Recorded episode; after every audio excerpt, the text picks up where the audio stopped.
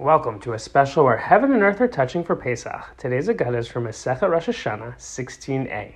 There, it says that four times of the year the world is judged. On Pesach concerning grain, on Shavuot concerning fruit from a tree, on Sukkot regarding water, and mankind itself is judged on Rosh Hashanah, and the sentence is sealed on Yom Kippur. Upon reading this Agada, an immediate question is apparent. Why would the world be judged for grain on the holiday of Pesach?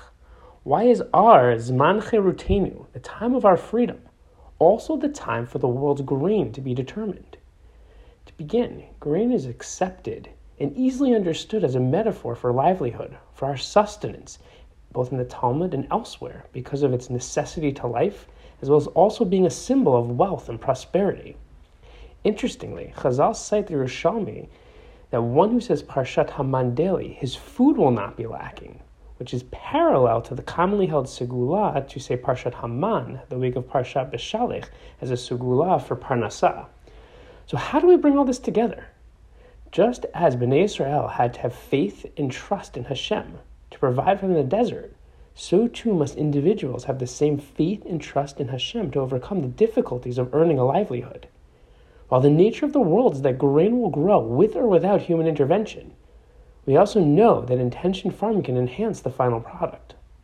With that, though, is also the knowledge that the grain's ultimate development is in the hands of Hashem. And here's where we find the answer as to why now. What is the ultimate mark of freedom versus slavery? The ability to have the choice, the control over one's actions. In this context, the ability to earn for our labor versus toiling with no recompense. Therefore, how the world is judged for grain is in no small part directly connected to how we can find the balance between our bitachon, our faith, our belief that Hashem will take care of us, and our hishtadlut, our efforts to succeed. Therefore, Pesach becomes the ultimate barometer, the appropriate moment for grain to be determined.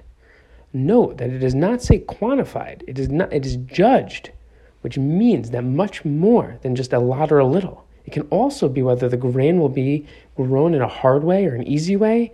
It can be whether the fruit of our labor is clear or is hidden. Therefore, as we reaffirm our freedom of the physical, emotional, psychological, religious burdens of Mitzrayim, those that our ancestors faced long ago and those that we feel today, it should teach us to put in the appropriate effort to be successful. Can we also reaffirm our bitachon, our faith in Hashem to provide and reward those efforts? If we do so, then the world's grain will surely yield a hearty, beautiful, and inspiring judgment. Chag Sameach.